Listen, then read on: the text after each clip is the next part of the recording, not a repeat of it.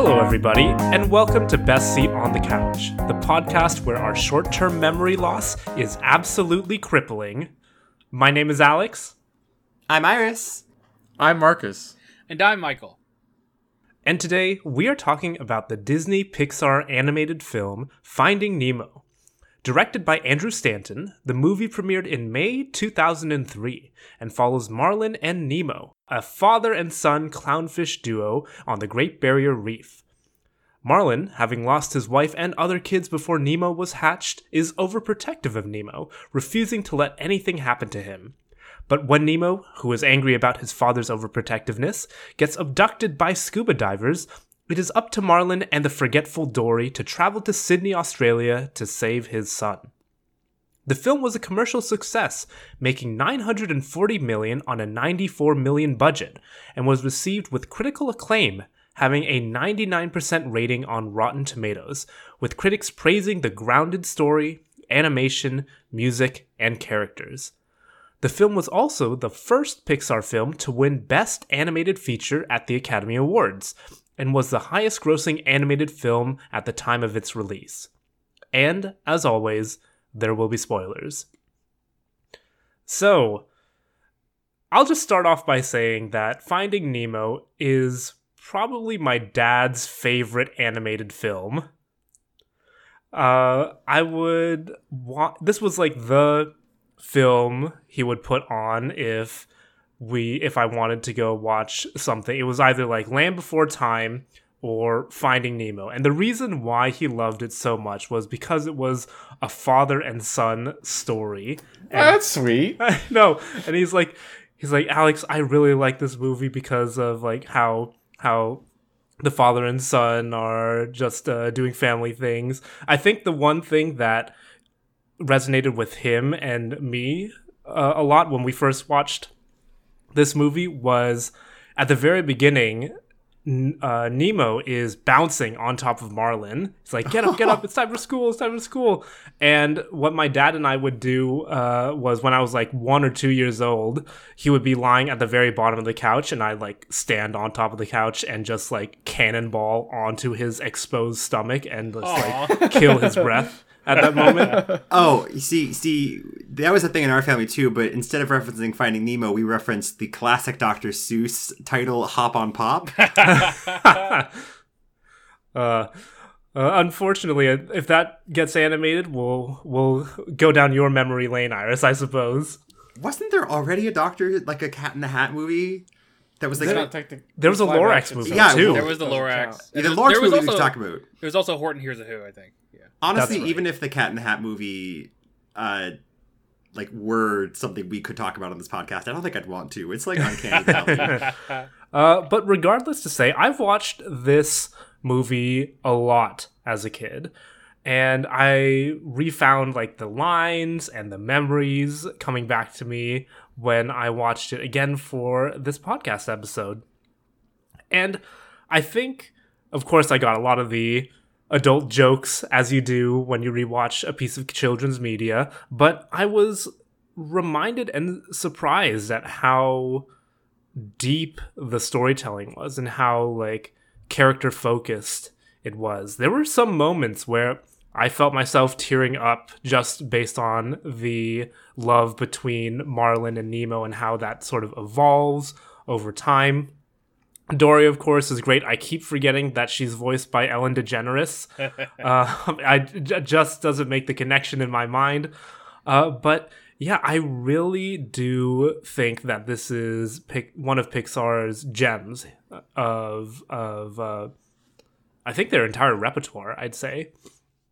I really do think it's a solid film all around. It's a great family story. There's character development. There's a lot of sad moments and also like pretty scary themes and mature themes as well. Like right at the beginning, we have his mom and a bunch of siblings die and inflict Marlin with a lot of deep-seated trauma. And so it really is a special film. I think that Finding Nemo, I mean, whenever kids see a blue fish at my place of work at the museum, they always say, it's Dory. Or if they see a clownfish, they say, it's Nemo. It's been stuck in the cultural headspace for such a long time. And I think for a really, really good reason. But yeah. I want to clarify for our listeners that it's not just that they see a blue fish. Like, it literally is the same species. Yeah. Like, it's not just that the fish are both blue. Like, no, that's a blue tang. Yeah. But yeah, I really do think this film deserves its place in the cultural spotlight. But what about the rest of y'all? What are your thoughts about Finding Nemo and your first experiences with it? So yes, along with Alex, Finding Nemo is also one of those movies that I basically was always saying, hey, we should watch Finding Nemo. But of course not saying it like that, just forcing my parents to watch it with me. But yeah, this movie is lovely. And to be honest, I actually don't think I've seen it in like 5 to 10 years, maybe. It's been a while. And so rewatching it today was a huge sort of journey, not just through nostalgia, but also through the wonder that is this film. This is an amazing film. I briefly looked up the, as I always do with Pixar films, I think, the list of Pixar films chronologically as they came out, and it looks like this is Pixar's fifth film, with their four previous films being Toy Story, A Bug's Life, Toy Story 2, and Monsters Inc. And while I do think that Monsters, Inc. in particular is very, very beloved by many people, Monsters, Inc., I honestly don't remember or haven't attached a lot of my own memories to it. Finding Nemo was the first one where I was like, this is an amazing Pixar film. And like, where you were old enough to like form an opinion that was like cogent about a piece of media. So. Yeah, and it honestly only kept getting up. The next one is Incredibles, then Cars, then Ratatouille, then Wall-E, then Up. It's like this was like almost like, I feel like the beginning of the Pixar Golden Age, and it really led the charge in that spec. Like, it's just beautiful what they're able to do with just everything. The animation is beautiful in freaking 2003. All the water, I can't even imagine how long the ray tracing took on that stuff. And the writing is somehow like almost, it's weird because they are, especially Marlin, is so colloquial in his speech, but it somehow is also kind of timeless in a way. Like the way that Marlin talks with Dory and with Nemo and with the other fish. It's great. Yeah, so I think this movie is just great, and as Alex said, it definitely deserves it. Its spot in the history of this medium. Yeah, for real. There were. Well, I'm struggling on whether to phrase this as there were a lot of things I forgot about Finding Nemo or a lot of things I remember about Finding Nemo. And I guess the best way to phrase it is that there were a lot of things that I forgot that I remembered about Finding Nemo. So many scenes. Like, I saw the first beginning of the scene, I hear one line and I instantly in my brain was like, oh, I know everything that is going to happen next, right? Like, so much of this movie was seared into my brain, like, so clearly. Like, I was shocked at how easy it was for me to follow along and, like, know all the different story beats as they were happening. Because I'm not sure that I've seen this movie before this last week, like, 5-6 years or more. It's beyond me to know exactly how long, but it's truly fantastic. And I think in my memory, I had underestimated how memorable this movie is, like, both to me personally and also in the cultural sense. Like, just briefly, off the top of my head, right? Like, this movie gave us Just Keep Swimming. This movie gave us Fish Are Friends, Not Food. P. Sherman, 42 Wallaby Way, Sydney, which I had memorized, like, as a kid and still do to this day. Shark Bait Hoo Ha Ha. Shark and also, Bait like, the Hoo chant, Ha Ha. You know, like, ha hoo hua he ha ho. Yes, ho, ho, exactly. Right? Exactly with those syllables. This gave us, he's squishy, he shall be mine, and he shall be my squishy. Right? Like, so many just truly iconic moments that are just part of today's cultural consciousness, part of meme language and reference language. It's truly amazing, just how enduring this movie is. And I'm not sure that a lot of, at least I didn't give it credit for that. And I think the other thing that I had underestimated from my own memory is just how poignant this movie is, and how touching, and how emotional, and how, like, fulfilling and complex the character development is. And I'll get more into this when we talk about favorite scenes, favorite characters, but wowee, is there some really understatedly fantastic character writing in this. Mm. And I firmly believe that this is... It's the kind of subtle and yet...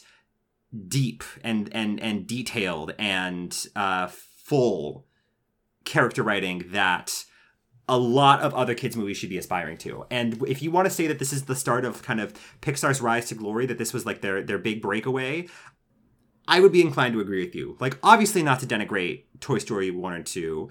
Bug's Life was also there. But this was, you know, really, I feel like, in my memory, the first, like, wow. I agree, yeah. How dare you disrespect Bug's Life? Well, also, I mean, Monsters, Inc. is also there, and I know that a lot of people love that one, too. Monsters, Inc. is fantastic, truly. Yeah. We need to talk about that film on this show. We do. And Bug's Life. Bug's Life is one of the movies of all time. Would you believe that we have only talked about, I think, 3 Pixar films so far on this podcast? Oh, boy. The Incredibles, Ratatouille, Toy Story, and then now Finding Nemo makes 4. Well, we did Wall-E. Oh, we did Wall-E? Oh, did I miss that? We talked about Soul, technically. Soul's also true. Pixar. Yeah, though that feels like a different. It is. No, you're right. So, feels like it's very a little bit. Yeah, a little bit more than 3. But yeah, like we haven't talked about Up either. And like, oh, we did Inside Out though. Yeah, I consider it the same era as Soul, but yeah, like if we talk about like the Disney Renaissance, we can talk about like the Pixar Golden Age. Yeah, exactly. You know, like like 2000 to 2010 ish. Oh God, when we talk about Up on this podcast. Oh, yeah. God. That really hits you with a sledgehammer in the first 5 minutes. But I think I will say that I think this is probably the first... Like, yes, this is the start of Pixar's Golden Age. I consider Finding Nemo to kind of be the first movie that Pixar put out that really made, like, the world kind of be like, wow, this is a really striking animated movie for kids that I, an adult, really enjoyed. Like, this is what really kind of put Pixar, I think, in the public eye and allowed them to go through with the stories about what if fish had feelings, what if, you know, robots had feelings, you know, et cetera, et cetera, et cetera. So, for that reason, I really, really like Finding Nemo just for its maturity and its, you know, its attempt to do something different in the kind of the kids' movie formula of the time. Like, the only quote-unquote kids joke is touching the butt and also you made me ink. So everything else about it, Alex, as you said, there's some real trauma in there. It kind of hits you really hard at the beginning. And you see, you feel Marlin's pain throughout the entirety of the movie. You feel Nemo's terror of being, you know, just like both his childlike, you know, like his passion and his like ability to try and like, you know, keep, you know, going and trying to escape, but also his terror and like being in this strange place and wanted to get back with his dad, and he constantly screams his like dad all the time when he's, you know, in danger, even though Marlin's nowhere around. It's really striking. And I guess the thing that I'll say to end my spiel, and I'm really sorry to even have to mention this movie in the same vein, but I can't believe Shark Tale comes 2 years after this movie and just fucking destroys everything. Like, Finding Nemo is a masterpiece. Shark Tale is Shark bad. Tale was written by a writing room that thought that the profit-making part of Finding Nemo was the fish. Yeah. Yeah. And that's on derivative movies. What about the mafioso part of the fish? Oh, God. Yeah, how dare you bring that up in this hollowed ground of Finding Nemo. It just hit me like halfway through the movie. Holy space, Marcus. I couldn't stop myself from thinking about how honestly I feel how like they tarnish this about fish, you know? We have no leg to stand on. We talked about this is Michael's fault. We talked about Shark Tale before we talked about this movie, so yeah, we did. Well, now you can look at it as we are atoning for our sins. That's true. Better late than never. But let's talk about our favorite moments and our favorite characters. And I'm going to start first because I've been letting you all go before me, so it's time to have finally complained enough. Time to reassert. What we need to start doing is like rolling a 1d4 at the beginning of every episode to figure out who gets to go first. We'll alternate weeks or something like that. We'll split custody of first pick. But I think it's pretty hard for me to pick my favorite character because there's so many good ones. But I mean, this whole movie is split between Marlin's story and Nemo's story, and we meet so many different great characters along the way. There's like Crush, there's Bruce.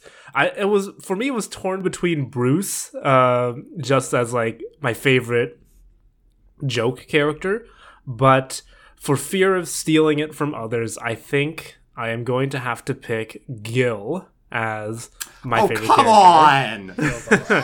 it's Willem Dafoe. It's Willem Dafoe? It's Willem Dafoe. I recognized it, like, during the middle of the first appearance, and I was like, wait, what the fuck? And it's Willem Dafoe. Damn. Yeah, no. And for many of the same reasons why I think you're going to say Gil was your favorite character, Iris, I think that he's, like, the perfect, not antithesis of Marlin, but he's, like, he provides a different perspective on parenting for Nemo, and like as a authority figure for Nemo. He, from like the instant he meets Nemo, he doesn't coddle him. He puts his faith in him. He trusts him to get out of the little filter tube on his own. And that's like something so different than what Nemo has been experiencing with Marlin's overprotectedness. And as we see their relationship continue growing, we see like the seeds being planted in Nemo's mind about how he can do things on his own. He's able to go out on his own, really accomplish things. I mean, he did the entire filter clogging by himself.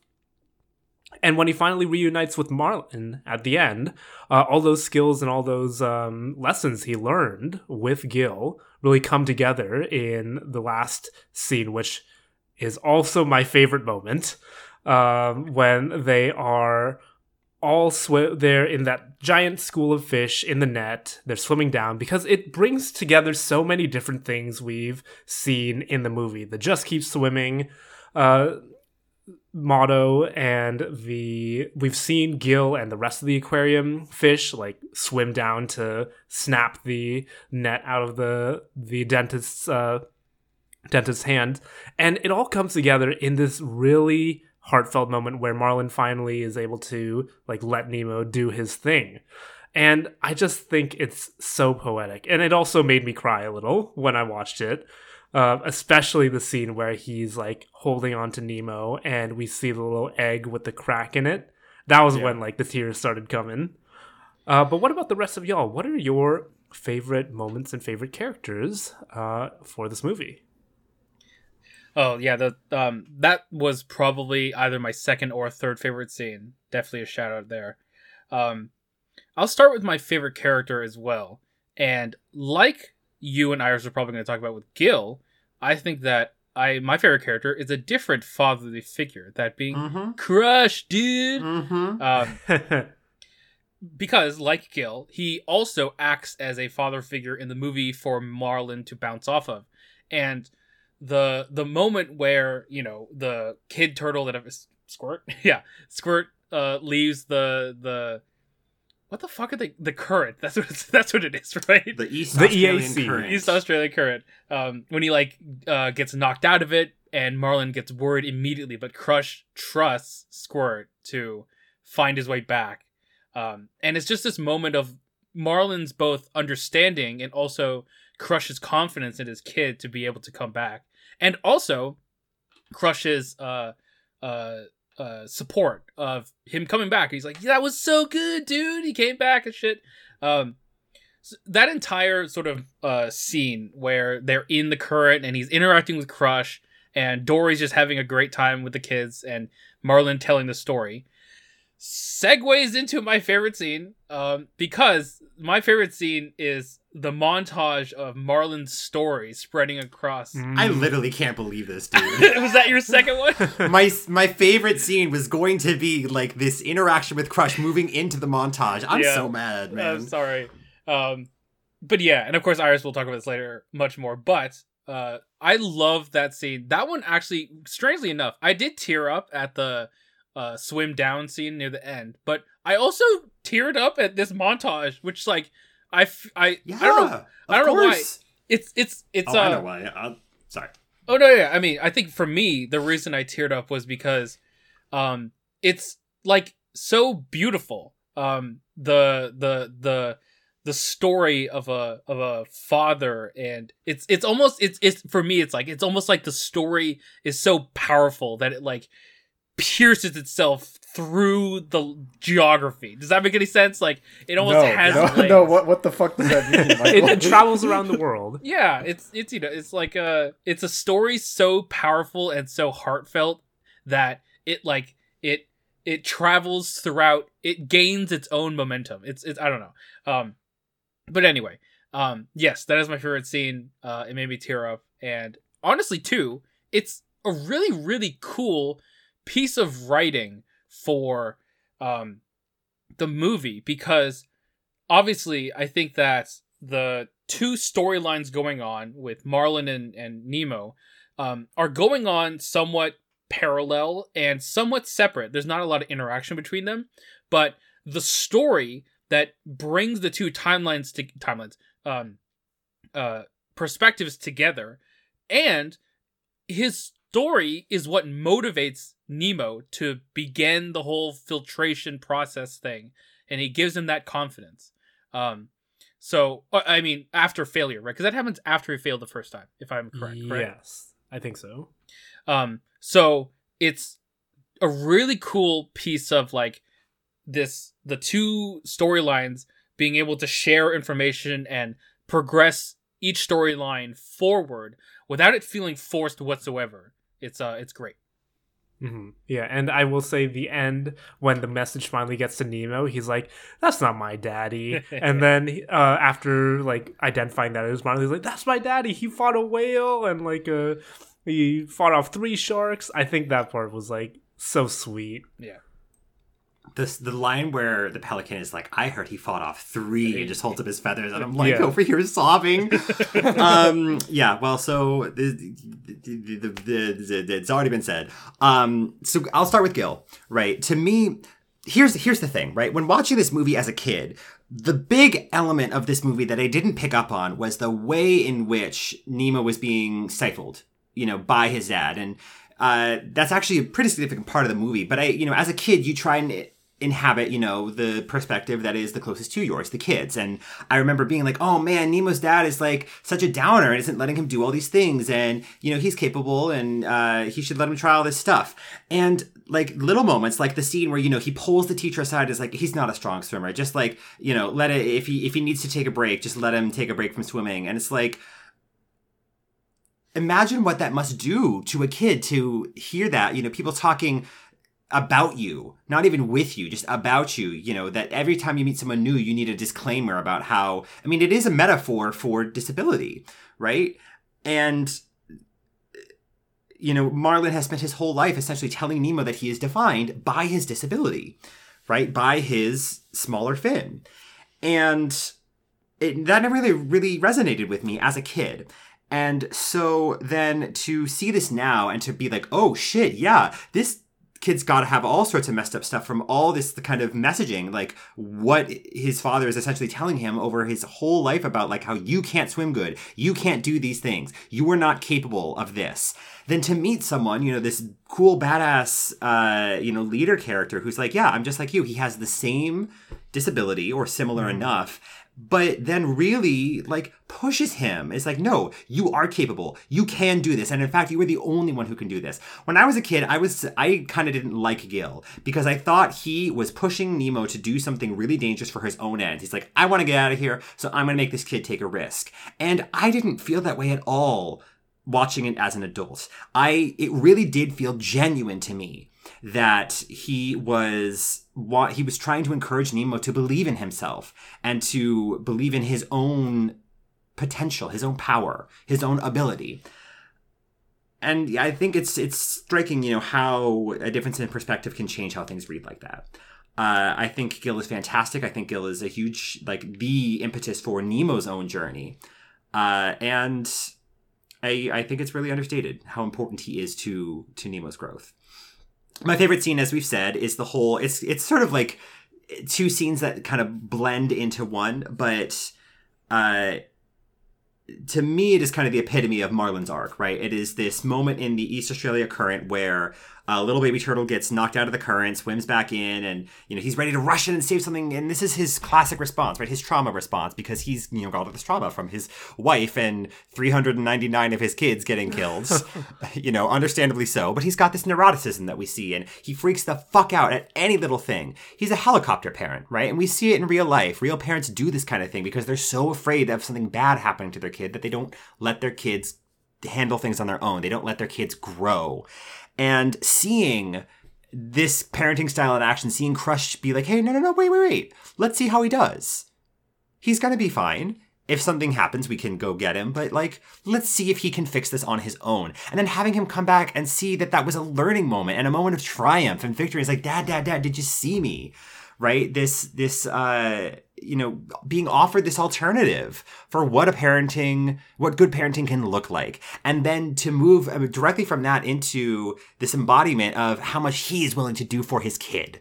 Because I think that he's complicated as a parent, but ultimately I think he's a really good dad. He laughs with his kid. He takes care of his kid. He has his issues. He's not perfect, but he tries really hard and his heart is in the right place. And I think the way that this story spreads, you're absolutely right, Michael. It does bridge the gap between these two stories, which I think, like, just for the overall structure of the narrative is very helpful. But I think more so than that, the way you were talking about how, you know, the story, like, has legs, right? It is the power of this narrative that people care about Marlin. People care about what he's doing in his quest. They think it is noble. They think it is valiant. They're impressed by it. And it really drives home, I guess, for us, like, just how crazy this all is within the world of Finding Nemo, right? I think it's so easy in fantasy worlds and fantasy adventures, you know, where, like, hey, the hero has to go off and do something, and you know he's going to run into all sorts of, like, crazy nonsense. You know he's going to, like, fight a troll and have to jump across a lava pit and all this other stuff. And so often narratives don't ever take a second and remind us, like, hey, by the way, this dude is facing, like literally inches from death on a constant basis, you know, traversing dangers he's never seen or heard of before, like, with no plan and no backup and no resources. He's just, like, forging through because he's got to save his son, like, reminding us, like, no, this is kind of fucking wild how far this guy's going and how much he's surviving. And it's all because he loves his son that much. And it is just so satisfying to me. It is so viscerally, emotionally fulfilling to see that story finally make its way all the way to Nemo in his fish tank and have this kid really realize, like, not just be told, but, like, deeply understand just how much his dad loves him. It's so good. It's so good. And it's such a I think this beacon for him of the connection between them, right? Because that's ultimately what the story comes down to. It's a father and son's love for each other. And I just think it is so beautiful that story is so validated and so communicated and so important. Mm-hmm. Yeah, definitely. And to bounce off of the point that you were making, I feel like rewatching this as an adult, I mean, because as a kid, this movie does a really interesting thing where it provides two different storylines for two different characters and also for different audience members to latch onto. Because as a kid, what we learn from Nemo is that we do have this power. We have the strength to do things on our own.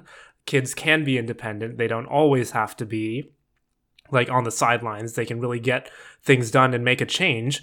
Whereas for the adults who are watching this movie with their kids, they're learning about, I mean, there were probably a bunch of adults who resonated with Marlin, who were very afraid of their kid getting hurt. And the lesson that they're taught in this movie is that it's okay to let them go on their own and be able to find out things for themselves.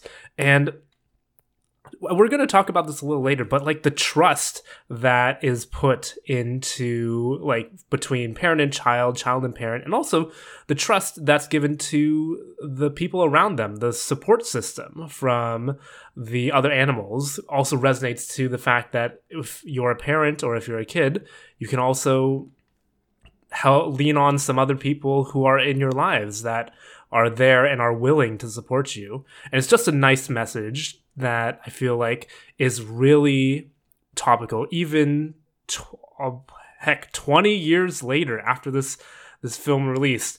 I could feel my hair's graying right now. Yeah, I think I will say that my favorite character is Marlin, although I will shout out Nigel the Pelican, put some respect on Nigel's name. Nigel the Pelican, yeah. Nigel the Pelican is a homie. From start to finish, you know, not only goes and, you know, communicates things to the tank guys to, like, know things. He's the last leg in that big montage scene, gets the news to Nemo and stuff. But he also has a really cool scene with Dory and Marlin when, you know, it's all the fucking mine seagulls and whatever, and he has to save them from it. But, like, he goes through the trouble of trying to get, you know, so close they can see each other, and then they don't end up being able to reunite at that time. And Nigel is like, he's heartbroken, he gave it his all, and he thinks that he failed and whatever, but then they eventually do meet up.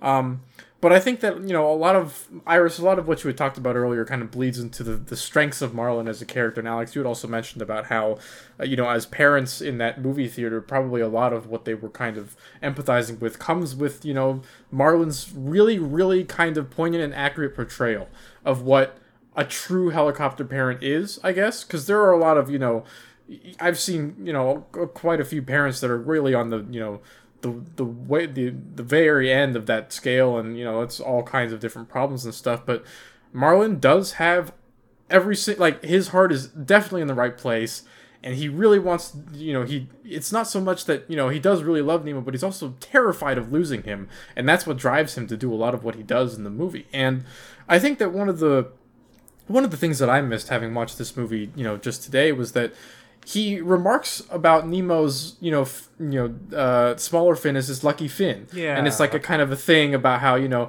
oh, this is your lucky fin. It's your lucky fin. Give me, you know, fin 5 or whatever. But every time he talks to the adults, the lucky fin is a detriment. Yes. The lucky fin is immediately pointed out as like, this is a disability. You have to accommodate Nemo for this. You know, he can't swim as much. Give him a 10 to 15 minute break to catch up and stuff. Like, Nemo is within earshot of this. How do you think he feels, you know, taking this thing? That's exactly what I'm saying. Right, this is this thing that he thinks is a point of pride for him. Like, oh, this makes me unique, this makes me feel cool, and it's not. It's actually just a liability in Marlin's eyes. Like, that's a really, like, kids can determine and see these things. And I think a lot of parents miss that sometimes. Like, parents think that they have their kids' best interests in mind when they bring these things up, when, you know, the kid is, you know, is facing this existential crisis in front of their eyes, like, as these things are being said. I think it's just...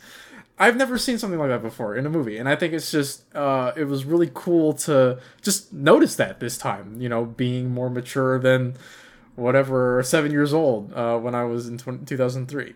You hit the nail on the head. Like, I think it is such an accurate portrayal of how even well-meaning adults can, if you do not, like, give kids the credit they deserve, because kids are smart and kids are observant, if you do not give them the credit they deserve, even well-meaning stuff can be harmful. Right. And the other thing is with Dory, because Dory suffers from arguably another kind of blatant display of a disability. This is short-term memory loss. And the way that Marlin interacts with her, it's a mix of, you know, he's exasperated. He can't, you know, sometimes he just cannot stand Dory for what she's doing. You know, that whole scene where, what is he railing on her about? It's the whale. No, the whale. He insists that Dory can't speak whale, and Dory continues to try and do it. And, you know, it's not really confirmed that Dory can actually speak whale. Of course, the whale does come by. If I remember correctly, it might have been confirmed in Finding Dory that she can speak whale. Yeah. I think so. Yeah, right. And there's this whole thing about how he absolutely is just, stop. He's like, stop, Dory, you can't speak whale. What you were doing is just stupid and dumb, and it's not helpful.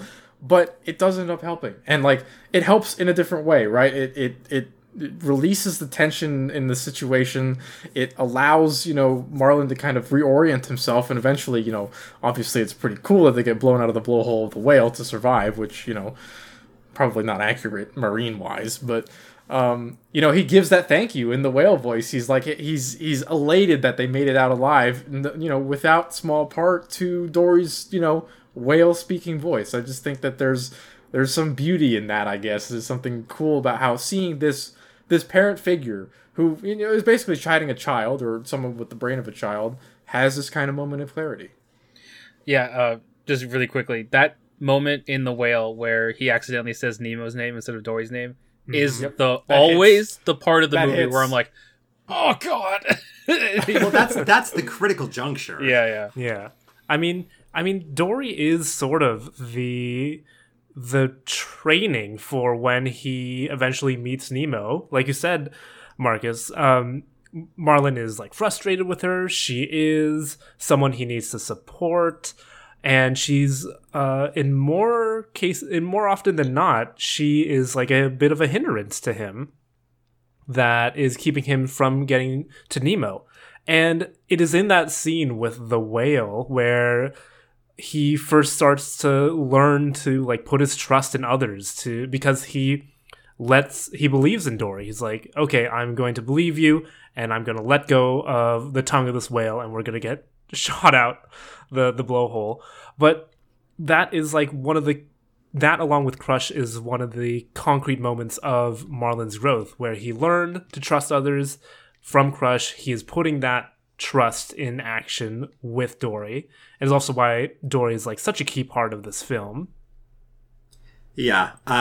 Briefly, I will actually disagree with you on the assertion that Dory is more often a hindrance to Marlin than a help, because I think the first concrete thing that Marlin did was running away from the anglerfish long enough for Dory to read the mask. But she handled, I think getting the mask in the first place. I mean, she handled the whole thing with, like, the Alcoholics Anonymous shark meeting, right? Because Marlin was just there petrified, and Dory was actually the one, like, chatting with them. She was the one who handled getting them out of the boat and actually getting the mask back from Bruce. She was the one who handled reading the mask in the first place. She was the one who was able to convince the school of fish to get directions. Like, she was the one who even knew, like, where they were supposed to go to not do the jellyfish. And, of course, Marlin dismissed her. And, like, fortunately, Marlin was able to recover from that one. But, like, I would say, on the whole, I think Dory did more to get them there than Marlin did. That's fair. But the actual point I was going to make, which I fear may have been lost in my in my gotcha in your moment. Quest to correct Alex, you lost what you actually wanted to say. Your defense of Dory. Yeah. My defense of Dory. Shoot. Iris, I'll keep the ball rolling. Thank you. You let those gears turn. No, you know what? It's probably not coming back, and that's okay. That's a lot of things to say, and you know, there's no way we could get to all of them. But yeah, I do want to say... I remembered it. Sorry. Go for it. No. Okay, well, the thing I was going to say was what I really love about Marlin's character development over the course, right, as he learns, you know, as you say with Dory, he learns, you know, how to trust her, right? Even though, you know, she has this disability, even though, you know, there are things she struggles with as compared to him, he learns to trust her for her strengths and the things that she can do that he cannot. He learns to see them. And what I really love is that a lot of those moments come in these moments of essentially just like being like, fuck it, I'm going to go with it, right? In these moments of emotions, like, I'm so happy to be alive. But when they get out of the whale, it's this, oh my God, sweet, sweet water. Like, we're not going to die. Thank you. Because you know, he's playing along, right?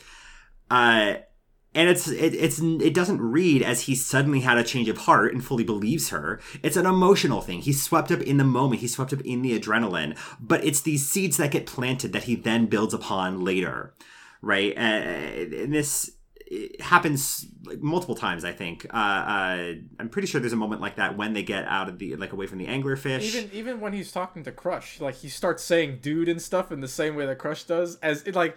It's completely emotional. Like, he does it kind of just to convince himself that, like, well, maybe if I start talking like Crush, I'll be, like, understanding the way he he's a dad to Squirt. Well, that's I honestly think that it is, you know, less about him like thinking, oh, this will help me get, you know, more close to this person. I think it's natural to him. I think he's not even like deciding to do this. I think it is part and parcel of what makes him a good dad. He is willing to play along. He is willing to play along. He does that with Nemo, right? We see them at the beginning, you know, all the little games they play and the tag and the jokes and the goose and stuff. And he's just like, he's got this dad energy. And that somehow like maneuvers him, you know, without even realizing it, into this growth because he starts empathizing with people. I just wanted to quickly add one more thing about Dory that I'm maybe not necessarily realizing right now, but was kind of always in the back of my head of like, Dory's sort of innate wisdom about her, like she is very wise in a sense. And the moment I always bring up is when they're in the EAC and Marlin is commiserating, like, oh, I always promised I need to find Nemo. I always promised that I would never let anything happen to him. And she responds, that's a weird thing to say, because if you said that, then nothing will ever happen to him. And I was like, oh my god, that's the message of the movie. Big brain. And but it's not the only time they say the message of the movie. And in fact, Marlin has to get that message several times for it to sink in, which, you know, good story writing. Anyway, I'm done. Yes, but no, but I mean, to your point, I think that it is cool that he can. It's the turnaround. It's part of the turnaround for him when it comes to trusting Dory. That him realizing and listening to Dory kind of for the first time, being like, oh shit, maybe you're right. Kind of sense leads him down the path and eventually turns into the whale encounter and stuff. And like, I don't know why, but like also Dory is able to enjoy herself. Does that make sense? Like Marlin kind of always, you know, I mean, you know, when he's learning to grow, always feels like he's cautious, right? He is very, not timid, but he's never willing to relax and to give trust in which can be understandable, obviously, because he's looking for his lost son, but like also like he has fucking PTSD. Like. Exactly. So it's one of those things where it's like Dory's free loving nature sort of helps him begin to cope with that. And I think it's really cool how they're able to lay that into Marlin's growth. Also, on that point, since we were talking about Dory and how well-written of a character she is, my runner-up for my favorite scene, my honorable mention, which I didn't say at the time. So you're going to get your runner-up before I get my actual favorite scene? Are we still not at your favorite scene? I haven't given that yet. No. I haven't given that yet. Go for it, Ars. Well, now I feel bad. I'm sorry. I don't know how this keeps happening, man. We just get into the middle of these discussions, and I'm like, okay, surely we finished the favorite character moment bit like 20 minutes ago. You gotta tell us when this... Okay. Anyway. I just did! So the other... just a scene I want to shout out, right? And this crux of Dory's character, I think. To me, also one of the most heartbreaking scenes in the film is right after... Marlin thinks that Nemo is dead, and they get dropped off by Nigel the pelican, and Marlin starts to go, and Dory is just this scene where essentially they're on the opposite sides of the screen, and she is begging him with his back turned. She's begging him not to leave because she's like, I can remember things better. You are helping me. Like, I can be a fuller person, and I did something good, and no one has ever stuck with me this long. And this is like literally the only like thing I think I have ever had. Just heartbreaking. And I think it really drives home for us because so much of the focus is on Marlin, and Marlin's son is missing, and Marlin has to get here, and Dory's just along to help, and like, what is she getting out of this? It doesn't matter because Marlin's the one. And like, yes, it's all true. Nemo being gone is a pretty big important fucking thing, but like, this is this journey with Marlin is the one and only good thing that she can remember, period. And it is the one and only thing that has ever made her, you know, better able to deal with her disability. And I don't have anything else to say other than, wow, is that poignant? And wow, is that heartbreaking? I think that's honestly, to me, the saddest scene of the film. You nailed it, because that was my favorite scene. Oh no! Oh, God. Marcus, we need to, like, pay reparations. I think that 1D4 is a good idea, because maybe one day. I don't believe I've actually ever gone first in terms of favorite character. So maybe we should. So it's just a whole cavalcade of stealing scenes, huh? I'm not salty. Let me tell you, I can handle it. But anyways, Alex, go for it. Oh no! No! You don't get off that easy. You have to say what you think about that scene. Okay. I think that the real thing about, like, the fact that Dory essentially is just gushing her guts out at Marlin and being like, "You make me, feel like a better person," is perhaps one of the like Dory is, as you said, Iris, Dory is not necessarily a central character to the movie, but this makes her the central character. Like, she has been along for the ride the entire time, and, like, she, like, even though she can barely, like, she's gotten hurt at multiple points during this trip, she can't remember a lot of parts of the trip, she barely, like, she even starts to begin to forget the address on the mask, like, as Marlin goes away. Like, that's heartbreaking. Like, she was actually feeling like she was not a burden, which is the thing, that's the central thing to Dory's character. She has felt like she's been the burden. Like, Marlin had to go and rescue her from the jellyfish. Marlin had to, like, even though she did the good things and, help them get out of the whale, help them, she can read English, she understood what the address was on the mask, she is, at multiple points in the movie, realized that her, short-term memory loss has cost them either time or, valuable, like, insight into how they can continue on their quest, so to speak. And she recognizes that, and she's like, holy shit, I am, I'm doing the same thing I've always been doing, which is forgetting and not being helpful. And that's why she's been alone for most of her life. And obviously we didn't watch Finding Dory for this movie, but Finding Dory, as much as I don't like Ellen DeGeneres now that all that stuff has come to light, is also a pretty decent movie. It's a good insight to Dory's own journey and, her relationship with her parents and how she came to be and stuff like that. And I think it's a good movie as well in its own right. But that scene is really just her being like, this is the first time anybody has ever really given me a lick of respect and, seeing me as more of a partner than anything else, and I can't afford to lose that now, because I know I'm going to go back to exactly what I was before without that. So that was really sad, and I didn't cry at all during this movie, and I don't think I've ever cried having watched this movie multiple times. But that's about as close as I'll get. I think that was really, really sad in terms of certainly the saddest scene in the movie. Yeah, definitely tugs on your heartstrings. Well, why don't we shift gears from talking about character moments to talking... I do want to get your opinion on the animation and the sort of setting of this movie. Because I really love... Like, granted, it's beautiful and it's amazing. And I actually do want to draw us back to Shark Tales, because in comparison, that movie looks like a terrible 3D animation in comparison to this. I still don't understand, like you said, Marcus, how it got worse over the past couple of years, like from in between. But yeah, Pixar really nailed the atmosphere of this underwater environment. I will say, every time that they're over, like, in the open ocean and there's nothing below them, I still get chills from that. That's like sort of a fear of mine, just being out there in the middle of nowhere in the ocean.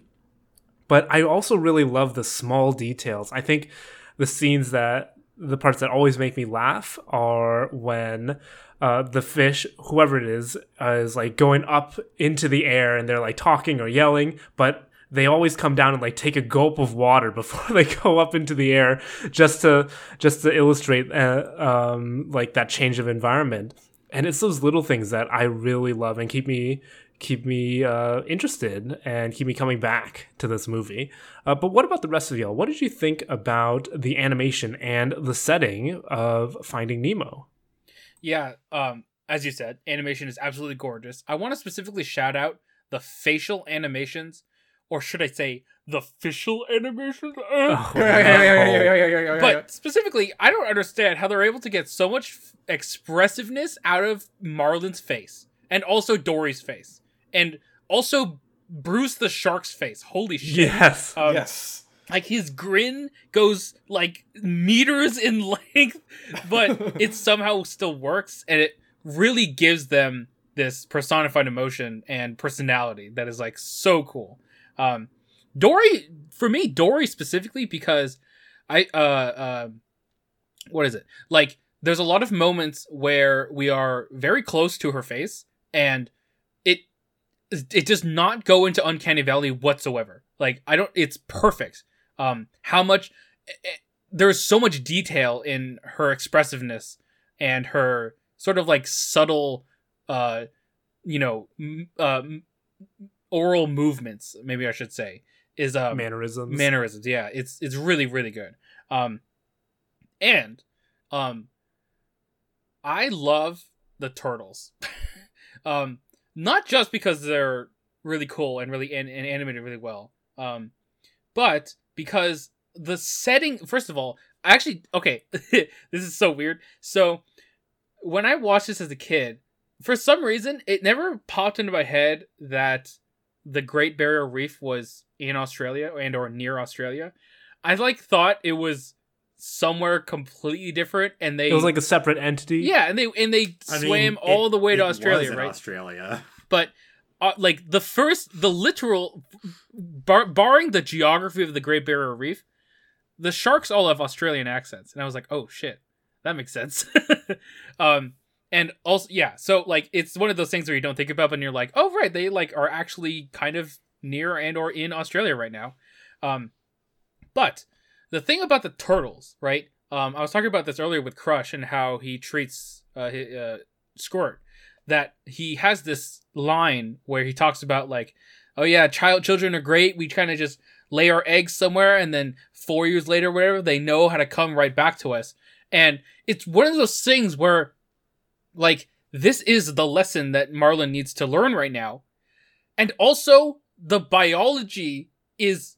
The biology is so good. Biology is so good. The biology supporting the thesis of this movie is so good. It's one of those things where this is how you make a thematic movie, where it's like this is a movie about fish, and they're able to use knowledge about fish to support and also progress their story. It's phenomenal. So when I mention specifically the turtles, that's what I'm talking about. It's great. Also, I'll point out another instance of saying the theme of the movie, but Marlin needs more opportunities to let it sink in. Yes. As far as we're talking about production, and like the animation process of it and all, I want to give a real shout out, and this is, I think, coming back to your question about what made Shark Tale so different. Many things, like many things.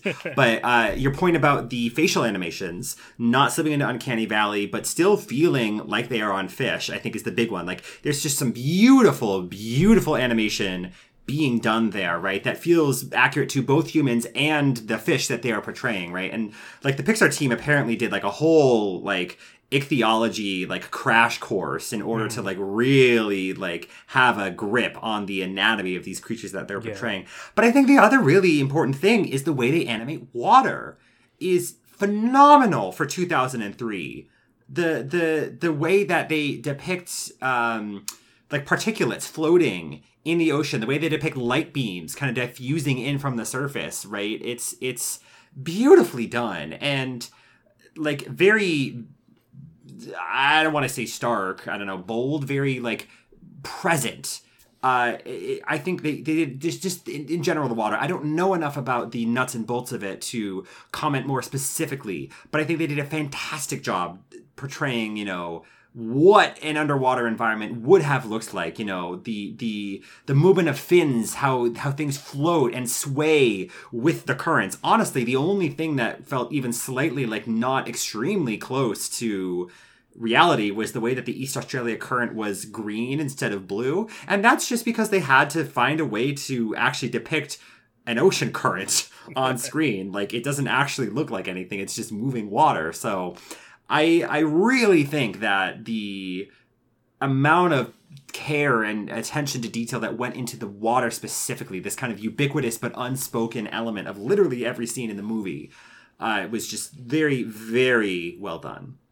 Yeah, and to add on to the water animation, there's this one scene where... Yes, I was going to mention that. Yeah, where we see Gil and Nemo talking from like the outside of the tank they're in, and the camera lies on like one side of the tank, like the shorter side of the tank as it pans over to the longer side. And as we make that switch from glass pane to longer glass pane, the refraction of the water changes. Like it mimics basically like actual light refraction in water, because they'll be in one spot over here, and as we shift to the next part of the tank, they are in a different spot because of how water bends, or light bends in water, not water bends in light. And the light is water bending. But it's like, how long did it take to figure something out like that? Did they just like fix the models in specific alignments, or is there like a program that runs on top of this? It's all these little things that really, if you peel back the layers, there's so much effort that goes into creating a film like this. And like you said, Iris, these animators really did study up on the biology of these fish to see how they moved, to see like how they should animate them underwater. And we can see that in how, I think, one of the more telling signs is when, like, right at the very beginning, when Nemo is being taken by the dentist, how he swims and looks like panicked. That seems like actual fish behavior, fish movement. Yeah, I mean, I want to just like point out two things quickly on this topic. One is that they were quite literally inventing the techniques and the technology used to animate water like this. Right? Like, quite literally, they were the ones who made that even possible, because I don't believe that anything like that style of animation for 3D water had been done before. And second, they were still developing it. And I know The Incredibles very well. I know a lot about The Incredibles because it is one of my favorite movies. And so this is a bit of trivia that I know. There's a scene about halfway through the movie where the plane blows up and they fall into the ocean. And a big animation concern for that particular scene was animating Violet's hair, because, you know, she's got the long hair. Helen and Dash have short hair. It's not a huge deal. But animating Violet's long hair rippling, billowing through the water was actually something that was very difficult for them, and something that had to put a significant amount of technological development into making it happen. So when you realize, right, that all of their animation technology, software, techniques, style, etc., from Finding Nemo, like, definitely went into the animation of that particular underwater scene, and it still was not perfect. I feel like, to me, that just makes the actual finished product of Finding Nemo even better, because they did that, like, they hadn't even finished inventing it all the way. There was still more to be done. And yet, they went to such detail that it looks just, I think, every scene that is fully underwater, I think, looks flawless. And 2003, it was like, it had been, what, you know, like 8 years since Toy Story came out? Like, when the literal medium was invented by also the same institution, like, it's just hard to overstate, like, how impressive of a feat this was. And in such a way that I think the most impressive part is that you don't even notice. Yeah, yeah. It feels contemporary, almost, the way that the animation has held up. I am going to bring up Bug's Life again, because there are certain scenes where there's water rushing. It is night and day. It looks so bad in Bug's Life, and... it's one of the many issues plaguing that movie, but it certainly has not aged well. But I think that another really cool aspect that I didn't catch on was, like, in the beginning, like, the coral reef is bright and there are a lot of colors, and they're all kind of they're muted in the way that they are underwater in a sense, but there's an etherealness to that. They glow, the colors glow. There's a lot of different colors and stuff. All the fish are multicolored, and then you get to the drop off and it's just dark. It's that thalassophobia, you know, like the darkness that extends beyond. When Marlin is chasing the boat for the first time and he loses sight of the boat, and he comes up and he looks around, it's water everywhere. He comes down under the surface, it's water everywhere. Like, that's some creepy shit, and they nailed that vibe to it. But there's also kind of something cool about how, like, as he goes through and journeys through the ocean, he finds things that he didn't know were there. Like, he sees the ocean for more than just a kind of a dark unknown. He, you know, finds, you know, the jellyfish, and there's a beauty to all of that, except probably the dark depths where the anglerfish is. He probably doesn't find that beautiful, but a lot of other places, there's a lot of, there's a lot of character to the ocean in that way. Firstly, I said this while we were watching the movie. I wonder how many kids developed thalassophobia or like submechanophobia or something from watching this movie, because they really do a great job of like capturing the terror. Just keep swimming. And second, there's actually less to this point, but I wanted to end on it because I think it's the more interesting thing to talk about further. I want to emphasize and agree with what you said about Marlin's journey, partly being about him discovering that the ocean does have good and beautiful and fantastic and whimsical and joyful things in it. And that it is more than just a danger to be regarded with fear and distrust. Mm-hmm. Yeah, definitely. There are definitely moments where we see that the beauty of the ocean.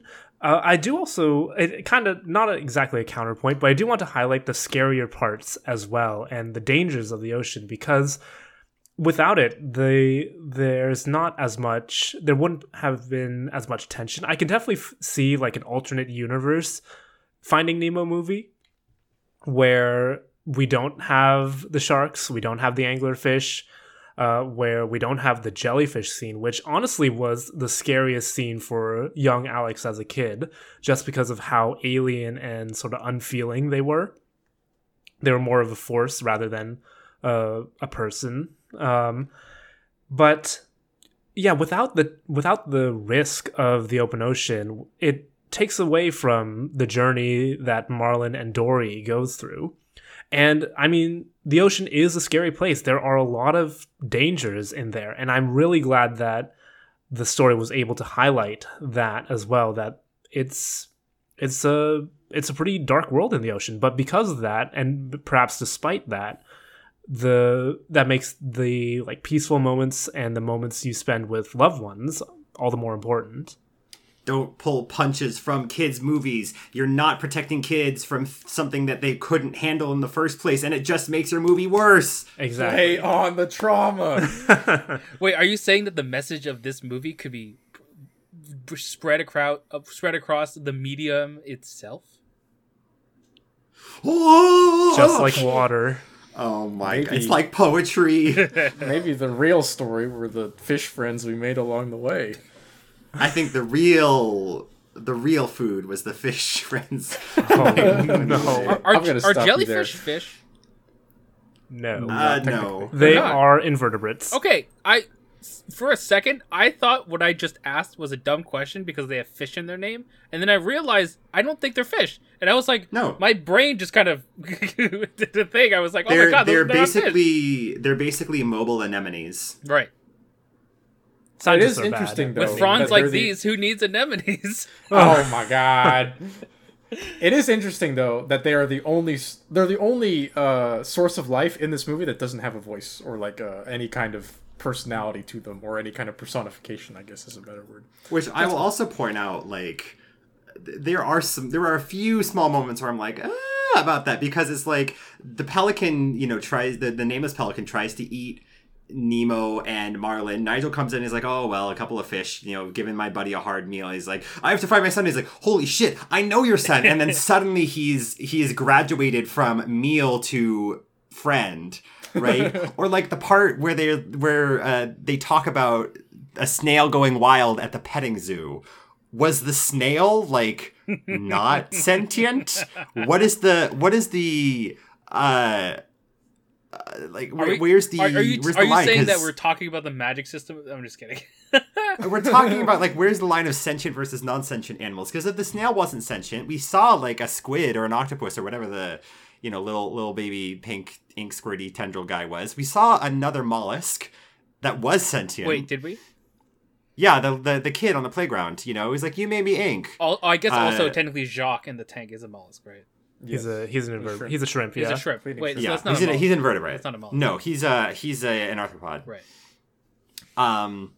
So we were like, as with the movie was going on, Alex and I were like, well, we were coming up with increasingly more arbitrary rules of like who is and isn't sentient based all on this one snail comment. Hey, maybe even the krill are like, yeah, exactly. Maybe the jellyfish are sentient. They just can't understand them.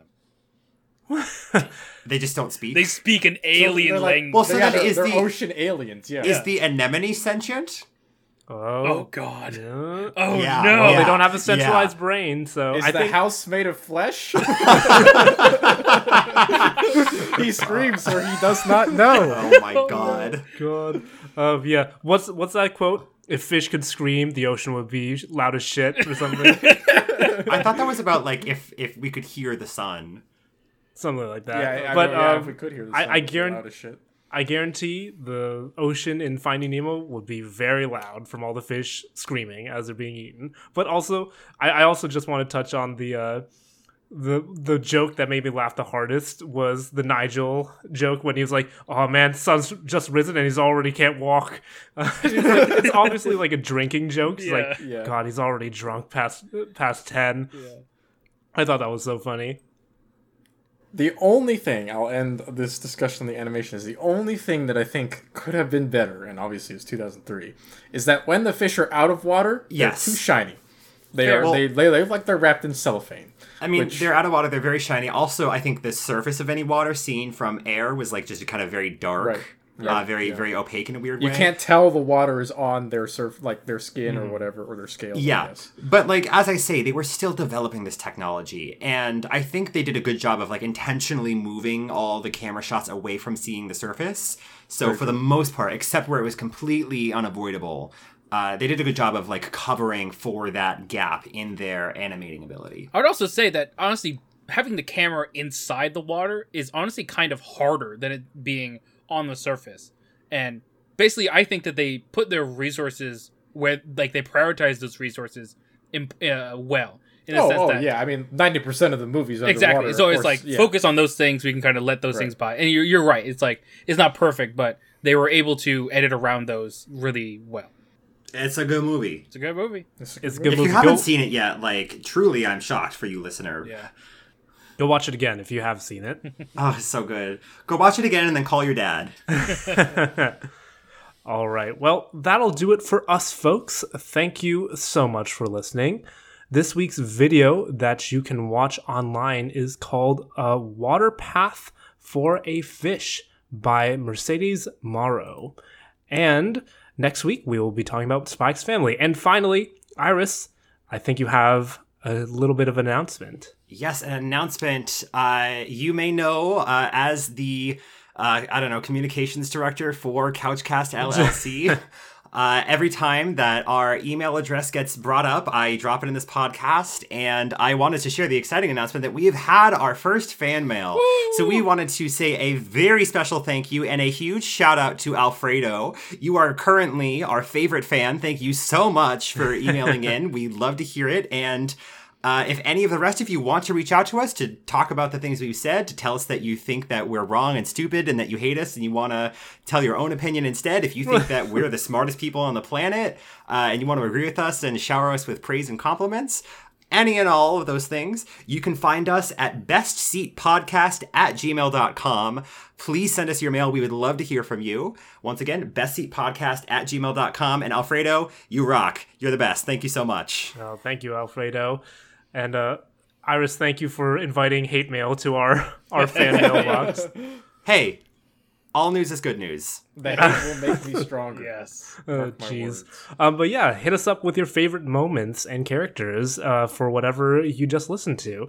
But once again, thank you to Ben for our intro and outro theme. You can check out his own podcast, Real Beasts, on Spotify. And once again, thank you so much for listening, and you will hear from us next week. Bye-bye. Goodbye. Thank you. Thanks, everyone.